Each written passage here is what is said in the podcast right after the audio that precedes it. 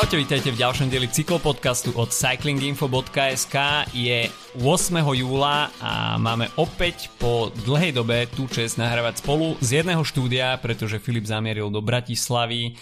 A keďže preteky začnú o niekoľko týždňov, konkrétne Sibiu Tour o dva týždne, ale tie najväčšie highlighty nás predsa len ešte len čakajú o pár týždňov, ešte si budeme musieť počkať, tak dnes to bude skôr také zhrnutie, čo sa za posledné týždne udialo, pretože sme sa o tom dlho nerozprávali spolu. Presne tak, tak ja som sa po 7 mesiacoch dostal na Slovensko, takže si užívam, že môžeme nahrávať po roku z jednej miestnosti bez rúšok. Hoci teda ešte pred pár týždňami to nevyzeralo bohvie, ako sme nevedeli, že či si vôbec ešte niekedy podáme ruky a stretneme sa na live nahrávaní, ale OK, podarilo sa a dúfajme teda, že situácia sa nebude nejak rapidne zhoršovať a hlavne, aby to teda nepostihlo preteky, na ktoré sa tešíme, ktoré by už teda mali začať uh, onedlho, ale situácia je veľmi nevyspytateľná, vedeli by o tom rozprávať aj Američania a mohli by sme sa teda dostať k prvej téme, a to konkrétne presun jazdcov zo, zo svojej domoviny, zo svojich krajín a teda hlavne teda tých mimoeurópskych na európsky kontinent. Problémy mali nielen teda jazdci, ktorí, ktorí budú pútať najväčšiu pozornosť na, na nadchádzajúcich Grand Tour, keď teda hovoríme o, či už o Kolumbii alebo Ekvadore, ale takisto to postihlo aj jazdcov zo Spojených štátov amerických, ktorí takisto riešili tieto logistické presuny, logistické trable, pretože ani tam e, nie je situácia úplne najružovejšia. No a americká cyklistická federácia alebo zväz, neviem ako to tam oni majú presne pomenované, zrušila všetky majstráky nielen teda cestnej cyklistiky, ale skrz cyklokros e, a, a takisto MTBčka, čiže Amerika a Spojené štáty americké tento rok bez národných majstrákov. No tiež um, každý, kto sleduje trochu správy aj mimo cyklistického sveta, tak je mu jasné, že v Spojených štátoch to momentálne teda nie ideálne. Takisto v Južnej Amerike, špe- aj keď teda tie špeciál, špecifické cyklistické krajiny nie sú až tak zasiahnuté, skôr je problematická napríklad Brazília. Každopádne mnohí z tých jazdcov zo Spojených štátov sa dosť v panike v období Paríž-Nice, končiaco Paríž-Nice dostali v tých posledných možných dňoch uh, späť do Spojených štátov a vlastne, aby mohli ten lockdown straviť teoreticky v blízkosti rodiny a podobne. V tom čase nikto nevedel, ako to celé vlastne bude trvať, takže, takže je normálne, že sa takto zachovali a teraz je vlastne ten problém toho, že um, ako to je s tým návratom späť, um, keďže Spojené štáty stále nie sú považované za bezpečnú krajinu. Pre európske krajiny, um, čo sa týka Kolumbícov, tí už mali zorganizovaný, myslím, na tento týždeň mm. let, ktorý, ktorý prevezol um, výraznú časť uh, kolumbijských cyklistov späť do Európy, inak to keď si predstaví, že, že vlastne, že koľko kontraktov napríklad sedelo na palube jedného lietadla, to je dosť, na, to je dosť riskantné z môjho pohľadu. Uh, takže uvidíme, no je to čo sa týka nejakých ako výsledkov na Grand Tour a podobne, tak samozrejme väčšiu váhu majú tí asi z Južnej Ameriky, nechcem tým samozrejme dať dole Spojené štáty. Uh, ale je to, je to nepríjemná situácia, ale bohužiaľ no, také situácia, tak ako som ja na začiatku spomínal, že som sa po 7 mesiacoch dostal na Slovensko a to som v podstate koľko, 400-500 km od Slovenska bez problémov, ale napriek tomu proste situácia je taká, aká je, no a to nejaká ochrana všeobecného zdravia je v tomto prípade dôležitejšia ako preteky, bohužiaľ. No o niečo horšiu situáciu mal Richard Carapaz, ktorý je ekvadorčan teda a jeho sa ten kolumbijský transfer netýkal. A, tam teda musel, museli byť použité ešte, ešte ďalšie páky a prostriedky, predsa len Kolumbíci mali asi, asi lepšiu vyjednávajúcu pozíciu, z, tak sa mi zdá, že s, s transferom do Madridu a španielská vláda tam uvoľnila opatrenia pre, pre ľudí prichádzajúcich z Južnej Ameriky. Ale no bolo by celkom zaujímavé sledovať, že akým smerom by sa to vyvíjalo, či by vedeli jednotlivé týmy, prípadne cyklistické zväzy zatlačiť, dajme tomu aj na vládnych predstaviteľov, pokiaľ by jednoducho vládne nariadenia či už jednej alebo druhej krajiny nepovolovali takýto transfer pretože OK, no dajme tomu, že v prípadne tých uh, severoamerických jasov zo Spojených štátov amerických by nešlo o nejakú, ne, nejaký výrazný zásah do diania na Grand Tour, ale predstaviť si zamknutí, zamknutých juhoameričanov na uh, dobu júl, august, september, tak uh, to by bolo celkom zaujímavé. Myslím si, že v, de- v Jumbe Visma by sa celkom potešili. áno, tým by to padlo do noty, ale tak áno, treba to tak brať. Uh, minulý rok dva z troch víťazov Grand Tour pochádzajú z Južnej Ameriky, no tak je to momentálne tá krajina, teda tá časť sveta, ktorá je pre nás podstatná. Ja si viem predstaviť, že v Kolumbii bez problémov proste ako tá národná hrdosť tých jazdcov a tej krajiny na tých jazdcov musí určite zapracovať pri vládnych predstaviteľov a myslím si, že e, krajiny napríklad Francúzsko, ktoré organizuje Tour de France a Španieli, ktorí majú Vueltu a sú tiež posadnutí tým cyklistickým vírom pomerne dosť, tak Uh, môžu tieto veci, na, na, môžu na takéto veci počuť a teoreticky tam nejakým dohodám môže dojsť, ale myslím si, že v Spojených štátoch, čo sa týka športu, mm. tak sa skôr uh, môže riešiť um, reštart NHL, NBA, teoreticky m, proste m, tie iné americké športy ako baseball a americký futbal, ktoré sú proste pre nich dôležité, to je pre nich uh, ten hlavný šport, ktorý, ktorý vlastne točí nejaké peniaze a keďže a Spojené štáty proste od čas Armstronga, Landisa a Hamiltona nemajú jazdcov, ktorí by reálne mohli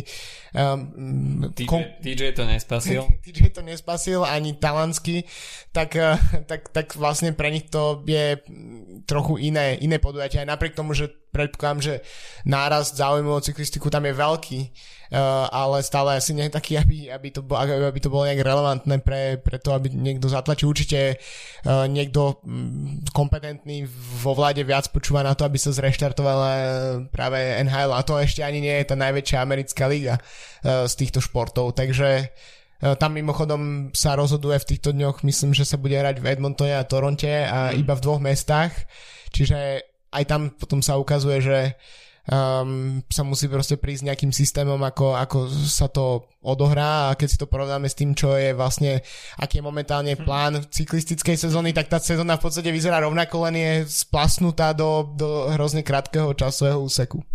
No, toto bude ešte veľmi zaujímavé sledovať.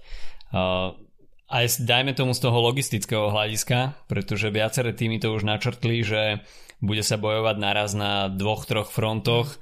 Uh, Jasné, tie vozové parky a logistické možnosti World Tour tímov sú, sú obrovské, ale tiež majú svoje kapacity. A horšie už na tom sú však tie prokontinentálne týmy a, a konti týmy, tie samozrejme budú mať menší záber, ale dajme tomu prokontinentálne týmy, tak e, tie si myslím, že budú dosť na hrane, pretože tí jednak aj, aj materiálne, dajme tomu autobusy, mechanické auta, dodávky, nemajú v takom veľkom množstve, no a takisto, takisto personálny stav, hej, mechanici, masery uh, a všetci ostatní ľudia, ktorí sú na okolo zainteresovaní.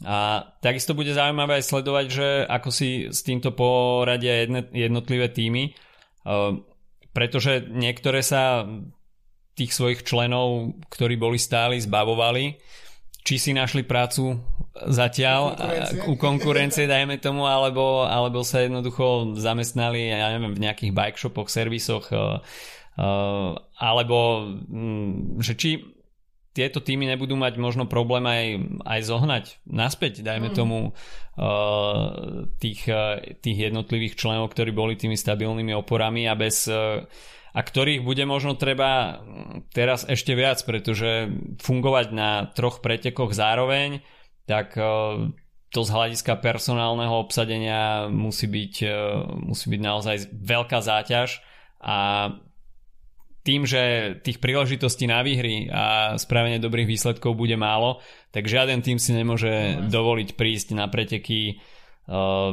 nejakým spôsobom poddimenzovaný. Tu ste napríklad uh, tri fronty, ak hovoríme napríklad o troch pretekoch, tak môže ísť o, uh, ako v jednom tom víkende je proste Paríž-Roubaix, a etape VLT a Gira, čo sú, mm. že proste to nie je, že po, posielam jeden tým na okolo Slovenska, jeden tým na mm, Tour de France a jeden tým na, neviem, proste okolo Polska. Nechcem tým samozrejme znevažovať tie preteky u nás. Svetojorský blesk. Svetojorský blesk, áno.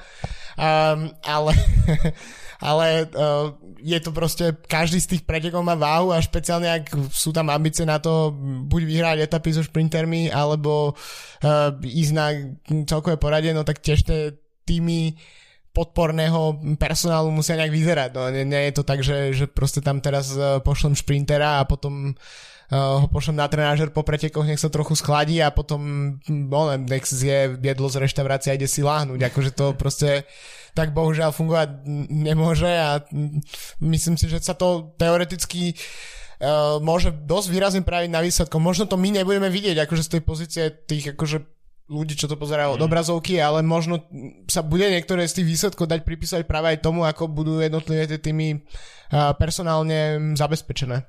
Ja si myslím, že tu sa teraz naozaj vo veľkej miere prejaví profesionalita tímov a ako vedia rozmýšľať v danú chvíľu, ale takisto, takisto aj plánovať nejakým spôsobom do budúcnosti.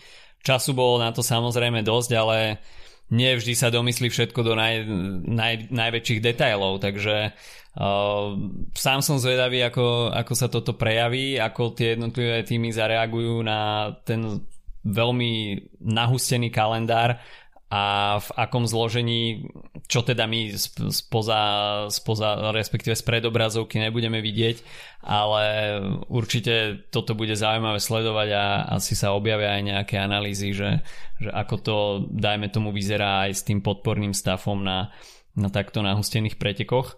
No ešte keď sme hovorili o tom transfere uh, juhoamerických jazdcov, tak uh, jazdec, ktorý nie príliš bude eh, rád spomínať na uplynulé dni je Nairo Quintana, ktorý eh, mal zrážku s autom ešte v Kolumbii a čo som ja čítal nejaké informácie, tak eh, vodič alebo vodička nevenovala si úplne plnú pozornosť šoferovaniu a zohral tam určitú rolu aj telefón v ruke. Našťastie Nairo schytal iba náraz nejakým spätným zrkadlom a hoci ho to poslalo k zemi, tak a vyšetrenia neodhalili žiadne zlomeniny, povedal, že si dá na dva, týždňu, na dva týždne plnú pauzu od cyklistiky, ale v žiadnom prípade by to nemalo ohroziť jeho prípravu na Tour de France. Tým svetkom nehody bola jeho brat Dyer, takže bratská dvojica Quintanovcov bola teda svetkom takejto nehody pre Naira to dopadlo veľa horšie, ale snať teda to nebude mať nejaký výrazný vplyv na jeho prípravu na tur, pretože mm, až si teda, až sa pozrieme späť uh, do marca, do februára, čo teda, čo teda vyznie naozaj ako keby, že to je pred 100 rokmi, tak uh, Nairo Quintana tam práve bol jedným z tých, ktorý vzbudzoval najväčší rešpekt a v podstate boli sme ohúrení, fascinovaní, že ako ten prestup do Arkej Samsic uh, prišiel na Aerový vhod, ako tam pookrial a našiel v sebe nejakú tú starú silu, starú motiváciu vyhrávať a tá cyklistika ho asi vo Francúzsku naozaj začala baviť, zbavil sa toho nejakého, nejakej ťažoby, ktorú možno zažíval v Movistare a tá zmena, zmena prostredia mu jednoznačne pomohla do toho tento nepríjemný pád, ten incident s autom a Tour naozaj dá sa povedať, že za rohom uh, aj keď je tam teda ešte vyše mesiaca a pol, takže uh, uvidíme teda, snad to, snad to Nairo naozaj zvládne a uh, vo francúzskom celku opäť na mieste činu, tak uh, teším sa na to. A ja, no, akože podľa mňa očakávania od Naira boli podľa mňa dosť veľké. Inak ešte keď si spomínal to s tým, že vodič alebo vodička spravil nejaký incident, tak mi to uh, vyhodilo tú formulku, že mladý, mladý vodič neprispôsobil jazdu stavu vozovky ako, ako od policajných hovorcov. No ja som zvedavý celkom, akože ten tým nevyzeral na to pôvodne, že by, že by bol nejaký veľmi pripravený na to podporovať Naira v, v, v, v tom boji. Na druhej strane No, je tam, prestúpil tam tento rok aj Viner Anacona, takisto Diego Rosa, Diego ak si dobre pamätám, je tam Varen Bargio, od ktorého teda neviem, či môžeme očakávať nejakú úplnú pomoc, akože... Od Bargila, nie. akože bude tam, ale pomáhať mu asi nebude, napríklad. A, ale môže to, byť, môže to byť zaujímavé, no a bolo by to inak zaujímavé z toho hľadiska, že by sme teoreticky tu už akože veľmi predbiehame, ale keby vyhral túr niekto z prokontinentálneho celku, tak by to mm. bolo že celkom dosť, dosť husté podľa mňa. Tak to si myslím, že by bol prepis dejín. A no samozrejme u francúzských prokonti tímov, tak tam sme zvyknutí na hoci čo, hoci teda uh, Kofidis, tak ten, už, ten už má svoje priority a presedlal. Aj keď teda neviem, či presedlal, neviem, či Kofidis vôbec mal nejaké uh, zameranie niekedy, Hej, možno, možno Jesus Herada tam mal niekedy nejaké ambície. A Nasser Buany, tak uh, David Miller? tak ten akože uh, neviem, či ho vôbec komentovať, ale Elia Viviani je teda teraz ten jazdec, na ktorého v Kofidise dávajú a hoci teda ten úvod sezóny vôbec nemal dobrý, ale, ale mm, asi s pribúdajúcim časom pred Tour de France sa opäť uh, začne Elia Viviani pripomínať. Uh, aj keď neviem teda, prečo sme skončili pri Kofidise. No, francúzske prokonty týmy, tak uh, možno si tým chcel povedať, že tento rok je ten rok, kedy možno nejaké prokonty víťazca uh, budú zaznamenané na Tour de France a, a nebudeme sa z Kofidis len smiať ako každý rok na Tour, keď v podstate nejaký pár únikov je vrchol celého ich snaženia na, na týchto predekoch. Snadne, snadne. Ja dúfam, že, že tento rok, už sme to aj spomínali viackrát, že uh, tie preteky budú menej predvídateľné, si budú naozaj motivovaní uh, útočiť, vyťaziť, predvádzať uh, agresívny štýl cyklistiky. Na druhej strane um, samozrejme ten tlak bude veľký, očakávanie tímov takisto, nervozita v pelotóne. Dúfam, že to nebude prinášať nejaké, nejaké mm, pády, ktoré budú spôsobovať zranenia a spôsobovať ďalšie komplikácie tým tímom, pretože v takto nahustenom programe bude veľmi ťažké hľadať nejakých náhradníkov vôbec na mhm. preteky. Takže pokiaľ pokiaľ e, ja si budú končiť v nejakých hromadných pádoch s nejakými zraneniami, ktoré nebudú zlučiteľné s ďalším fungovaním v pretekoch, tak e, budeme môcť vidieť e, dosť oklieštené zostavy a to si myslím, že nechceme. V tak malom množstve pretekov chceme vidieť naozaj to najlepšie z najlepšieho a, a nie správy o tom, kto mal kedy čo zlomené a koľko bude pauzovať. Špeciálne, keď na to čakáme pol roka, aby sme si potom pozreli nejaké akože uh, beta verzie pretekov, tak to uh, asi není úplne Uh, úplne to. Inak keď sa sme sa bavili o tých transferoch, tak um, sa môžeme dostať k téme, ktorá bola možno už trochu vychladla, ale povedzme, že bola horúca. Bola horúca nejaký čas uh, a to bol prestup, potenciálny prestup Chrisa Fruma Najviac sa hovorilo o tom, že by mal zakotviť možno ešte počas tejto sezóny, teda keď sa v auguste otvorí to prestupové okno v uh, Israel Startup Nation. Zvládol som to povedať s tým novým názvom. Uh-huh. To je akože, musel som sa zamyslieť, akože počas tých slov, ktoré som rozprával, som sa snažil spomenúť na názov toho týmu. A, a určite to za chvíľu zadrem nejaký Garmin alebo Oriku Greenedge alebo niečo, keď budeme sa baviť. A, no a chvíľu to vyzeralo teda na ten prestup, ale momentálne to asi vyzerá tak, že, že sa emócie vychladli a, a Chris Froome asi bude pokračovať minimálne do konca sezóny v Ineose. Otázka je, že či sa vôbec dostane do zostavy Ineosu na Tour de France. To by bolo veľmi zaujímavá zmena v, v plánovaní. No mne sa táto téma pre, možného prestupu Krisa Fruma veľmi páčila, keď bola ešte horúco aktuálna, pretože dávalo to neuveriteľné možnosti na špekulácie, a pretože ako je známe, Chris Froome chce, chce získať ten rekordný uh, piatý titul na Tour de France. O tom, o tom nie je pochyb, nie je to žiadne tajomstvo. Na druhej strane Chris Froome má za sebou veľmi seriózne zranenie. Uh, do toho nástup Egana Bernala a ako sme už hovorili minulý rok, tak uh, tá éra Egana Bernala je tu. A či je to zlučiteľné s plánmi týmu Ineos, tak e, to je druhá vec. Do toho Geran Thomas, ktorý takisto ešte nie je zrelý do starého železa a má takisto svoje osobné ambície, hoci povedal by som, že v tej hierarchii týmu Ineos z tejto trojice on ťaha za ten najkračší povrázok momentálne. Kde je Carapaz?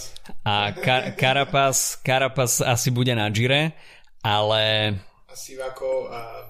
A Sivakov a Tao Gegenhardt a Sosa a, Sosa a, a Kviato a, a takže uh, myslím si, že pre Krisa Fruma by prestup za danej situácie vôbec nebol zlý. Takisto jemu končí tento rok kontrakt a je veľmi pravdepodobné, že v týme Ineos skončí, pretože za momentálnej situácie uh, keď do týmu prestúpil Carapaz a, a v tej hierarchii by som povedal, že vládne Bernal, tak uh, tímovou jednotkou s veľkou pravdepodobnosťou nebude.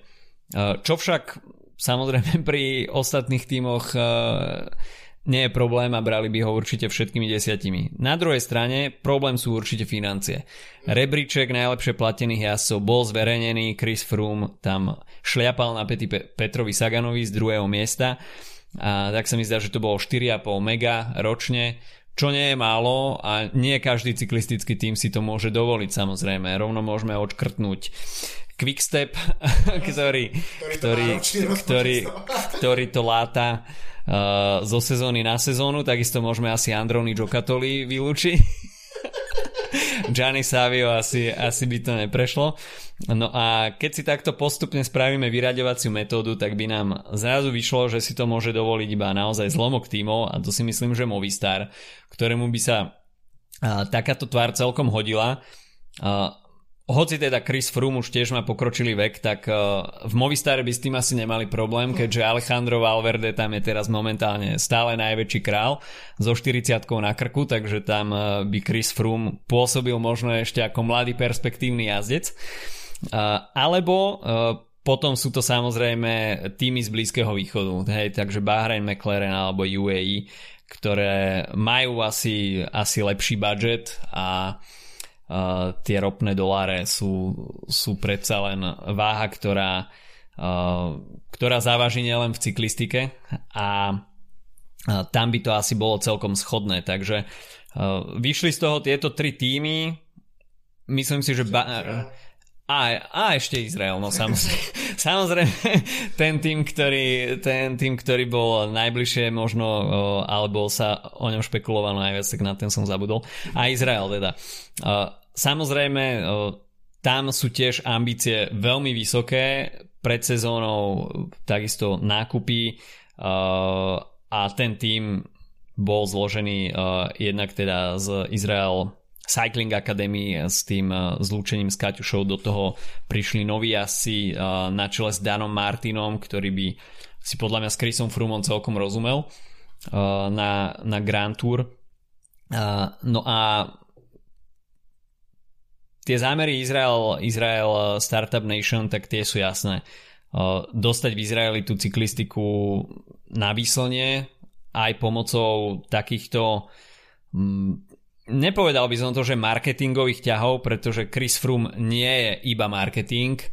Uh, marketingový ťah je možno prestup Marka Cavendisha do Bahrainu McLaren. Uh, aj keď teda on si to nemyslí, ale tým mu, tým mu to už dal viac menej najavo, že pravdepodobne sa nezmestí do tej nabitej zostavy na Tour de France, hoci teda on by sa tam rád videl a aspoň ešte tak platonicky zabojoval o prekonanie toho Merksovho, eh, rekordu. Ale späť teda k Frumovi a Israel Startup Nation, tak táto, toto spojenie by podľa mňa celkom fungovalo, pretože Israel Startup Nation má pomerne medzinárodné zázemie. Je to tým, ktorý síce vznikol z toho pro konty prostredia, ale s tým zlúčením s Kaťušou je tam samozrejme aj stopa s, s tými World Tour prvkami. A hlavne je to tým, ktorý začínal od úplnej nuly a v podstate sa vypracoval až do World Tour a s jedlom rastie chuť samozrejme. A pokiaľ sú na to prostriedky tak uh, nákup Krisa Fruma si myslím, že by bola úplná pecka a tie jeho osobné ambície by vyzeral Startup Nation mohli byť plne naplnené. No, ja si myslím, že je e, dobrá poznámka to s tým marketingovým ťahom. Viem presne si predstaviť, čo ty myslíš, že nie je o to, že teraz máme jazdca, ktorý, ktorého dáme iba na, na billboardy a, a nič nám nepredvedia, ale uh, samozrejme predstav si, že si, že by teraz uh, na Slovensku sa založil tým, ktorý by proste začal rúbať takto vysoko a odmyslíme si teraz celú situáciu so Saganom, takže nemali by sme žiadneho um, reprezentanta, ktorý by naozaj dosahoval nejaké že mm. fakt, že skvelé výsledky. Tak uh, ako priťahneš v podstate lajkov k tomu sledovať ten tým?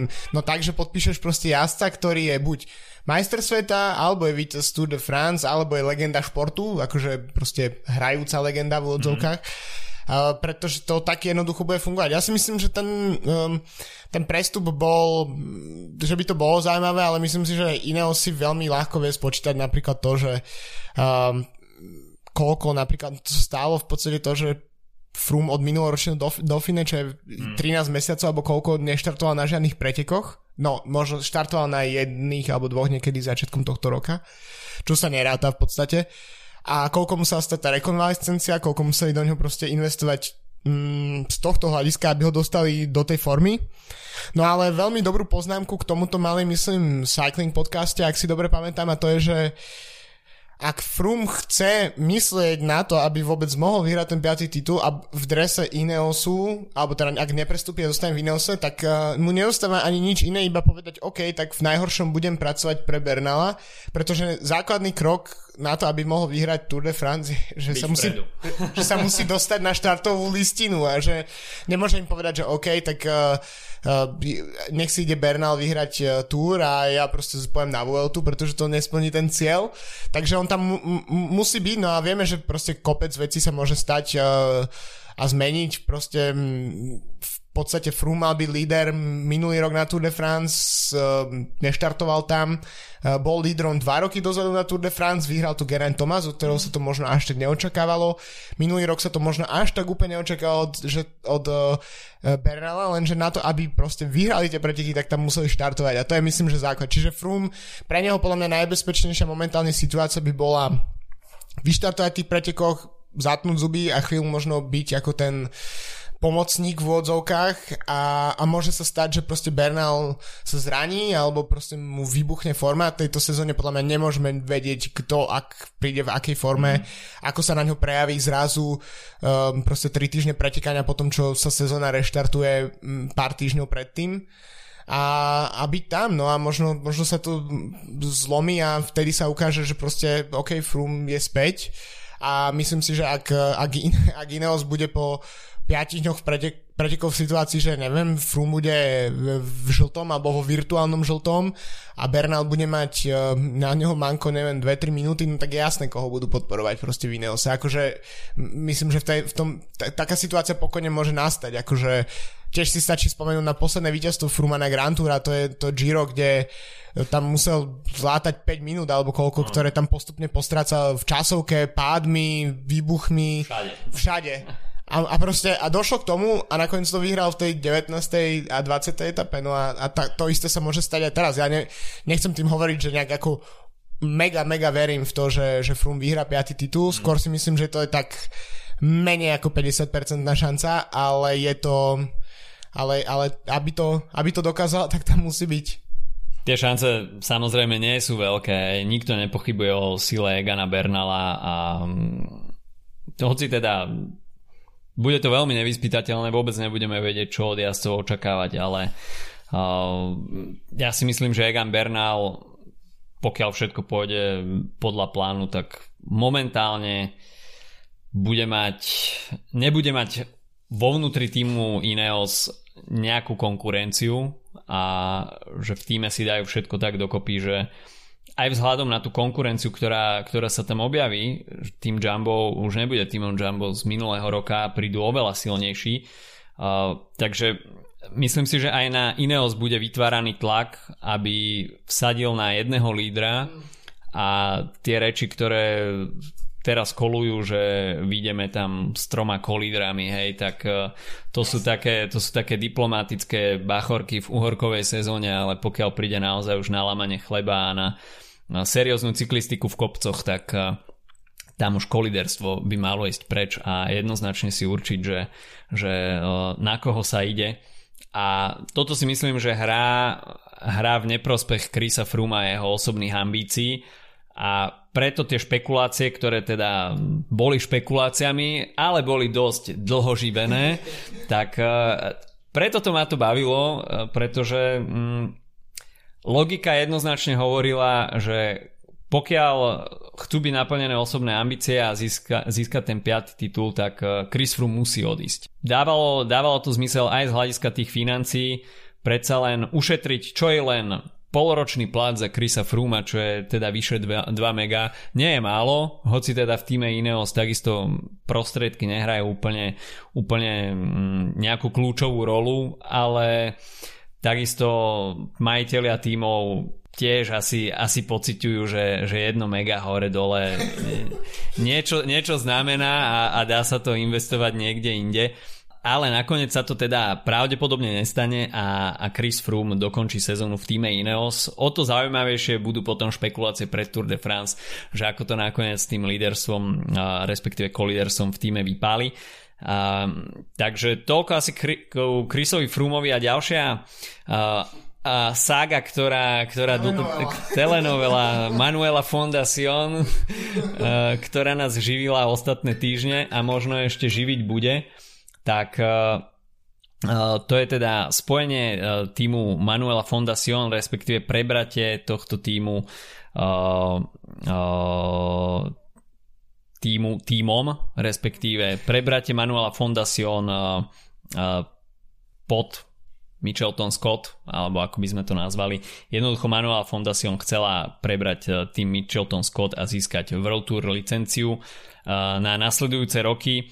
Nebolo takisto tajomstvom, že Michelton Scott eh, malo určité finančné problémy, respektíve nemalo tak zabezpečený budget tak komfortne a určite by sa nejaká finančná inekcia hodila. Na druhej strane toto všetko by znamenalo úplný prechod z tej austrálskej identity tohto týmu pod španielské krídla, doslova teda. a tým pádom tá práca, ktorú, ktorú odvádzali jednotliví jazdci a celý ten, celý ten tímový stav, tak by to prešlo pod úplne inú značku a ten austrálsky duch, ktorý, ktorý tento tým mal, by, by bol zrazu preč. Vyzeralo to tak dva dni, jeden deň, keď už všetko sa zdalo byť uvarené. Stefano Garceli to celé zastrešoval zo strany Manueli Fondacion, bývalý víťaz Giro d'Italia. Tak zrazu prišla, prišla správa od majiteľa týmu Michelton Scott, ktorý všetko dementoval a povedal, že všetko ostáva po starom a Michelton Scott ostáva Micheltonom Scott.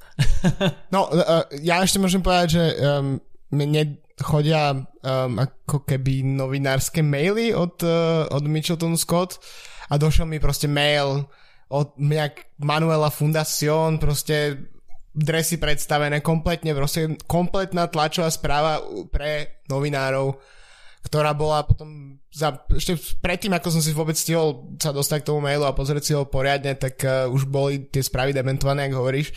Tam ešte bola veľmi špecifická situácia, a aspoň teda ako ja tejto telenovele rozumiem, tak bolo, že Manuela Fundacion si predstavovalo, že prebrali celý tým, že kúpili tým, mm-hmm. že sú majiteľia týmu, zatiaľ čo Green Edge, to je tá spoločnosť, ktorá prevádzkuje tým Mitchelton Scott, tak považovala Manuel Fundacion len za nového hlavného sponzora, teda toho titulárneho mm. sponzora. A, a to sa Garcelimu a Manuel Fundacion nepáčilo, tak zjavne akože ja teda nie som nejaký, že by som sa aj vyznal v nejakých právnych veciach, to teda ani náhodou, ale príde mi, že to je dosť akože elementárna vec, na ktorej by sa možno mohli dohodnúť, keď podpisujú nejaké kontrakty, je teda, že či Uh, že príde mi to, že to nie je ako v kategórii nejakých mini detailov, ale skôr je to ako, že Základná vec. Áno, asi by sme mali vedieť, že či sme majiteľi alebo sponzori. Akože... Kto komu bude šéfovať. no a potom sa ešte ukázalo, že teda v, ak teraz, kľudne ma preruš, ak som niečomu nerozumel, ale mm, teoreticky ten tým v Manuela Fundación nakoniec vlastnila niečo, tuším, vlastnili ich uh, ten servisný uh, okruh, alebo ako sa to volá, ten ser- service course, course a, a takisto nejakú časť týmu ale licencia zostala ešte u Greenedge. Mm-hmm.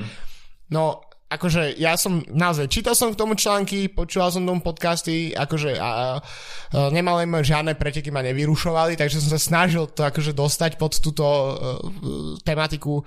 Napriek tomu drahí poslucháči, nie som schopný celkom akože zrekapitulovať, čo sa stalo v, tuto, v tomto chaose, ale mne to akože príde, že um, to ani nie, nie, nemám pocit, že to sa dohaduje Austrál, Austrália so Španielskom, ale že to ako keby sa nedialo tu na Slovensku. Cez, také... Ešte cez človeka z Talianska. Jasné, nejaké ako... A, a, ty si určite pamätáš ako e, futbalový fanúšik alebo bývalý futbalový fanúšik, keď a, e, bol ten Talian, ktorý bol majiteľom a, e, Košického futbalového klubu, ktorý stále rozprával v televízii o tom, ako Hellas Verona sa stane novým partnerom a d, d, d, d, d a pritom ten tým ani neplatil výplaty a nepre, neplatil mestu za prenajom štadionu a podobne a nakoniec skončil v druhej lige alebo v ktorej.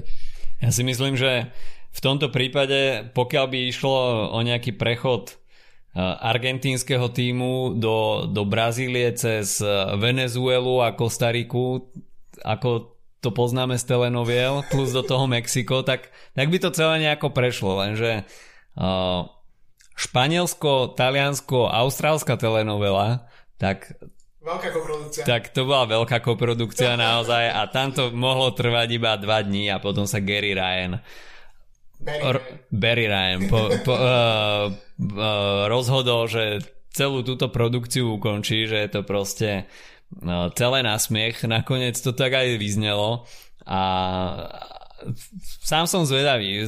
Tá ponuka Manuela Fondacion stále trvá.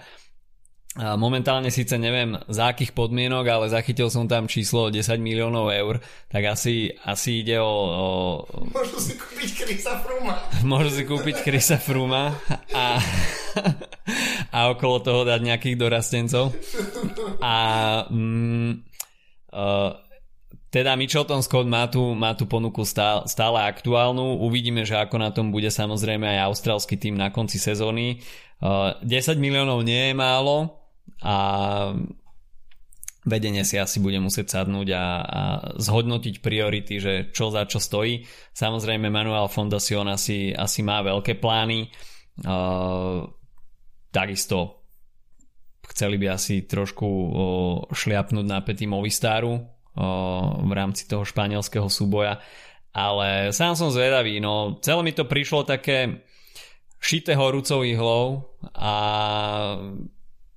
veľkú výpovednú hodnotu o tom mali aj samotné dresy, ktoré teda v rámci modnej police by sme, by sme mohli skritizovať. Spojenie rúžovej, tmavo-modrej, OK, dajme tomu, ale, ale celkovo, celkovo dizajn toho dresu s s logom, s rúžovými krídelkami, mm, vrchná časť dresu rúžová a potom v podstate tmavomodrá. Prišlo mi to naozaj také dosť lacné, nejakým fakt spravené dizajnerom, takže za 5, po, za 5 e, minút 12 e, sa zrazu rozhodnem, že OK, chcelo by to ešte aj dresy, aby to vyzeralo vierohodnejšie tak eh, zavolám teraz prvému kamošovi, ktorý má doma nainštalovaný Photoshop a, a niečo tam proste prilepí na dres, tak uh, asi v takomto, v takomto štýle vyzerali tie dresy. aby sa stihla samozrejme spraviť aj nejaká fotografia s nejakými troma mierne obeznými pánmi, ktorí, ktorí neviem síce, síce kto bol, ale celkovo vyzneli neviem, ako nejaká taká zlá juhoamerická reperská kapela. Takže Uh, asi tak nejak uh, k tejto telenovele, k tomuto spojeniu a myslím si, že Manuela Fondacion asi ešte nepo, nepovedala vo World Tour cyklistike posledné slovo. Asi nie, no uvidíme, ale že či ich niekde uvidíme, alebo nie. Inak ešte, ešte možno na sekundu k tomu, že uh, celé to bolo tak, že čo ešte jedna taká kocá hádanka je vlastne pôvod tej, tej uh, organizácie Manuel Fundación. V Španielsku sú skúsenosti s tým, že charitatívna organizácia sponzoruje tým ONCE, bolo dlhé roky, to je vlastne štátna uh, lotéria na podporu slepých uh, ľudí, a teda nevidiacich a slabozrakých v Španielsku. A keď sa niekedy otvoria hranice do Španielska, dostaneš sa tam, tak eh, je, je to naozaj vidieť akože na ulici, že once, once a tak v také tie stánky, kde si môžeš kúpiť proste tikety, ale Manuel Fundation nemal takmer žiadnu prezenciu na internete, je to proste z nuly vybratý názov, čo je vlastne celkom zaujímavé, keď akože chcem vstúpiť do najvyššej ligy cyklistiky mm-hmm. s takýmto, takýmto cieľom. Čiže no možno aj možno sú tam aj nejaké veci, o ktorých ešte nevieme celkom, že, že prečo sa nakoniec uh, Greenwich rozhodli to nechať, nechať tak uh, tento deal a uvidíme. No. Ja si skôr teda myslím, že na, na, na tie augustové preteky nastúpi teda Mitchelton Scott. Pravdepodobne áno. Asi asi Vinová Astana je oveľa dôveryhodnejšia ako, ako Manuela Fondacia. Ja, no, asi áno, áno. Uh, mimochodom uh, štartoval uh, Šimon Špilák na slovenskom majstraku, môžeme sa takto k tomu dostať, pretože um, že v akom drese tam nakoniec odčartoval, že či to bolo v tom, pretože sa môžeme dostať k tomu aj, že odohrali sa teda aj preteky, uh, okrem toho, že teda odštartoval napríklad aj slovenský pohár, mm. čiže sa jazdí aj u nás trochu, ale začali teda aj tie preteky, ktoré sa zobrazujú na Pro Cycling Stats, to znamená, že to je nejaký a pre nás relevantný údaj a to boli um, slovenské majstrovstvá. Adam práve skontroloval, že Simon Špilák neodštartoval, takže neviem, v akých dresoch by bol. Nie, uh, Simon Špilák. Luka Mezgec. No. Špilák, hneď, hneď to, Špilák ukončil kariéru, ne? Áno, áno. Sorry. Luka Mesgeč uh, v Mitcheltone skôr štartoval. No, OK, sorry, tak teraz som tu úplne akože zblbol všetko. Nevadí, ale spravil som tým mostík do tohto, aby sme sa dostali k tomu. Tak uh, nakoniec um, v podstate mal to byť súboj medzi Primožom Rogličom a Tadejom Pogačarom a nakoniec to tak aj bolo a nakoniec obidva z nich si odnášajú jeden slovenský majstrovský dres, takže je to celkom fair. Jednak jednej, dá sa povedať, že nejaký deal z VLT minulého roka ešte stále platil asi a chlapci si to nejakým spôsobom podelili. Primož Roglič tam v tých pretekoch s individuálnym štartom spravil v posledných... S hromadným štartom. S, hromadným samozrejme. ideme, ideme. Zo, zopár, zopár týždňová absencia pretekov a, a výrazové prostriedky sú na bode mrazu. Vieš, individuálny bol len ten svetojurský blesk. Blesk, jasné. Uh, kde som sa mimochodom zúčastnil. A na bedni som bohužiaľ nebol, takže um, späť k Rogličovi a Pogačárovi, tak uh, išli tam bok po boku v tom záverečnom stúpaní, ale uh, nakoniec Primož Roglič uh, bol ten iniciátor záverečného ataku a Tadej Pogačar tam nemal šancu uh, na ňo výraznejšie reagovať, takže Primož Roglič Uh, uvidíme ho tento rok s, s národným dresom slovinským. Nevidel som ešte, ako bude vyzerať, neviem či, neviem, či to je už vonku, ale aspoň ho budeme môcť medzi, medzi jasemi uh, Jumbo Visma celkom dobre rozoznať. Kým ho nezakrie žltým dresom. No, dajme tomu. Takže snáď sa, snáď sa uh, Holandiania posnažia a, a s, uh, dajú slovinskému národnému dresu vyniknúť ako sme už spomínali, tak e, Tadej Pogačar si zasa spravil chuť e, v individuálnej časovke, takže e, Tadeja Pogačara zase budeme môcť vidieť navlečeného v slovenskom Aeroskinsiute. Takže hoci teda UAE nevie robiť dobré majstrovské dresy, takže možno dobre, že to vyhral Roglič. Možno, áno, áno, myslím si, že áno. Akože skôr, skôr verím teda Jumbo na to, ako bude ten dres vyzerať. Eh, ale tak inak zaujímavé, že vlastne Pogačar uh, obhajil uh, ten svoj titul uh, z minulého roku, keďže minulý rok Roglič v časovke neštartoval. Ešte by sme mohli doplniť, že um, samozrejme tých jazdcov z World Tour je mnoho teraz na, v Slovensku, takže uh, na bední hromadného štartu bol uh, Matej Mohorič na treťom mieste a v individuálnej časovke to bol Jan Polanč, čiže starý známy uh, jazdci, no a ešte myslím, že v, ob, v obidvoch pretekoch skončil na štvrtom mieste uh, Jany Brajkovič, teda by som povedal, že v tomto momente asi uh, legenda slovenského športu a jazdec, ktorý v podstate pred, predznamenal to, čo, čo teraz Slovensko ako cyklistická krajina zažíva. Jani Brajkovič bol ináč hosťom podcastu Joana Bruinila z minulý rok a nehovoril tam úplne, úplne hovadiny. V podstate celé sa to nieslo o slovinskej cyklistike a že čo robia Slovinci tak dobre, že momentálne uh, majú toľkých jazdcov. V podstate, až by sme si možno zobrali krajinu a nejakú štatistiku, uh, počet World Tour jazdcov na počet, na počet obyvateľov, tak možno Slovinci by na tom boli celkom dobré. Viem, stavil by som sa, že môžeme to skúsiť porovnať Slovinsku versus Dánsko. Dánsko je trochu väčšie, ale tých World Tour tam je tiež milión. Tak tieto dve krajiny by som podľa mňa porovnával s ich veľkosťou. Dáni sú v podstate veľkí asi ako my.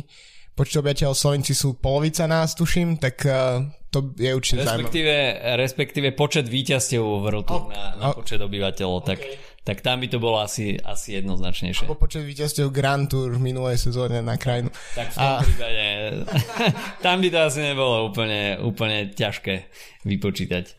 OK, takže uh, toľko slovinský majstrák. No a takisto sa špekulovalo, že, uh, respektíve špekulovalo, no možno, možno to nebola až taká špekulácia, ale stále nebolo jasné, že aký program zvolí Peter Sagan, na eh, ten zvyšok sezóny eh, po reštarte. Venovalo, venovala sa tomu aj samozrejme tlačovka, online tlačovka, ktorú Filip absolvoval, nájdete ju, záznam z tlačovky nájdete v našich podcastoch, takže tam si môžete vypočuť detaily.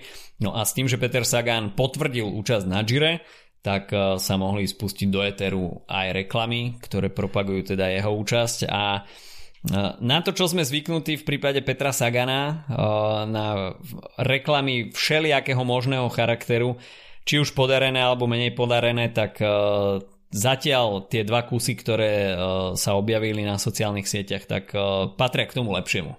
No, sú, ja som teda veľmi skeptický pristupoval, mne už sa nebaví až tak úplne pozerať na Saganové reklamy, ale keď si ma donútil si ich pozrieť pred pár minútami, tak musím povedať, že som sa veľmi príjemne zabavilo a naozaj to bolo celkom smiešné a, a príde mi, že keď už mali asi natočené takéto reklamy, tak je jasné, že Sagan nemohol len tak zrušiť účasť na Gire a, a je jasné, že prečo, prečo si zvolil uh, toto, keď, keď mal také, takú dvojicu vynikajúcich reklam natočené. No, ja si takisto myslím, že um, účasť na Tour de France a takisto, takisto monumentoch uh, by bola lákavá a uh, z hľadiska, dajme tomu, nejakej športovej prestíže určite väčšia, ale no, asi v tom, asi v tom boli aj trošku, trošku peniaze a, a jednoducho Peter Sagan chcel ten slúb organizátorom Gira RCS eh, dodržať a tento rok sa teda prvýkrát objaví na štarte Corsa Rossa a bude teda, nebude naháňať zelený dres, ale Malia či Klamino. Klamino, no a ešte vlastne so štartom Petra Sagana alebo s jeho programom na zvyšok sezóny bolo trochu spojené aj preteky okolo Slovenska, tam boli trocha obavy o to, že či vôbec tieto preteky budú, keďže kolidu z Tour de France práve v rozhovore s Lukášom Týmkom uh, so šéf-redaktorom Cycling Info, ktorý sme mali v podcaste pred pár týždňami, tak on skôr hovoril, že si myslí, že by bolo lepšie, ak by tie preteky neboli. Mm. A nakoniec organizátori zverejnili trasu aj týmy a vôbec to na prvý pohľad teda nevyzerá až tak zle. Uh, bude to, budú teda počas 4 dní budeme mať 5 etap, teda uh, jeden, jeden deň bude zdvojená etapa Um, bolo vidieť, že to bolo žité na mieru Saganovi, pretože uh, prvá etapa 106 km zo Žiliny do Žiliny a potom časovka 7,3 km Žilina Žilina a druhá etapa zároveň uh, štartuje v Žiline a ide do Banskej Bystrici. Čo sa týka ďalších etapových miest, tak potom uh, z Bystrice do Žiaru nad Hronom a Stopolčianok do Skalice, kde sa tieto prečiky skončia. A no, keď hovorím o tým, že ako to vyzerá s týmami, tak uh, na štarte bude nakoniec 6 e, World Tour tímov, uh, Deconic Quickstep, Borans Grobe, pardon, Borans Team Sunweb, CCC, teda CCC, uh, Cofidis a Israel Startup Nation. No a z pro Conti tímov tu je jedna zaujímavosť minimálne a to je Alpecin Phoenix. Takže je tu nejaká šanca, že možno nebudeme mať Sagana, ale Matej van der Pola na štarte. Um, alebo aspoň Petra Vakoča, keď už si tu propagujeme naše rozhovory z posledných týždňov, ktorý momentálne v Alpecin Phoenix štartuje. No, myslím si, že tá štartovka opäť uh, potvrdzuje, že ten minuloročný ročník a takisto aj ročník uh, pred pretekov okolo Slovenska mal medzi týmami dobrý ohlas a takisto tie týmy, ktoré sa zúčastnili, respektíve aj ďalšie týmy majú motiváciu prísť na Slovensku a na Slovensku a predviesť e, kvalitnú cyklistiku. Uvidíme, aké budú tie startlisty. Samozrejme, pri tak nabitom programe, aký teraz uvidíme v nasledujúcich týždňoch, nemožno očakávať, že prídu úplne tie najväčšie hviezdy, ale už len tá samotná prítomnosť e, a ten ruch, ktorý, ktorý koluje uh, okolo World Tour tímov, tak uh, tým pretekom prospieva a určite im pridáva na prestíži, takže pretekom okolo Slovenska sa ešte budeme venovať, keď, keď budú aktuálne a tam si spravíme kompletný rozbor týchto pretekov. Takisto dávame do pozornosti rozhovory, ktoré sme e, spravili v ostatných týždňoch, e, či už teda rozhovor s Terezou Neumannovou, aktuálnou majsterkou Česka na ceste, takisto s Lukášom Týmkom, zakladateľom nášho partnerského webu cyclinginfo.sk, kde sa takisto Filip s ním rozprával aj o detailoch pretekov okolo Slovenska. Potom ďalší rozhovor s Petrom Samkom, CEO firmy Rowy, ktorá sa zaoberá virtuálnou cyklistikou, čiže pokiaľ radi jazdíte na trenažeri alebo rozmýšľate, že by ste si nejaký smart trenažer zaobstarali, tak Rowy je jedna z tých aplikácií, ktorá by vás mohla, mohla zaujímať. No a fyzioterapia, problémy s telom a s cyklistikou spojené, no tak to je väčšina téma. Takže dávame takisto do pozornosti aj rozhovor s Erikou Bršovou, ktorý som robil minulý týždeň. Tam sa možno dozviete nejaké odpovede na peripetie, s ktorými sa, s ktorými sa stretávate počas eh, jazdy na bicykli. Takže týmto by sme to ukončili. Snaď sme vás eh, neunavili k smrti a že toto live, toto live nahrávanie stálo za to. Pre mňa je takéto live nahrávanie je vždycky takým balzamom na dušu a veľmi príjemné stretnutie, keďže to už nezažívame každý týždeň. Presne tak a takisto je to uh, je, tieto dni, keď som sa vrátil počasie na Slovensku, patria k vrcholom sociálneho vyžitia posledných mesiacov, takže uh, až som nesol z toho, koľkatými ľuďmi sa stretávam, keď možno s dvoma, dvoma. OK, takže toľko na dnes od nás a počujeme sa opäť o týždeň. Majte sa zatiaľ pekne. Čau, čau. Čaute.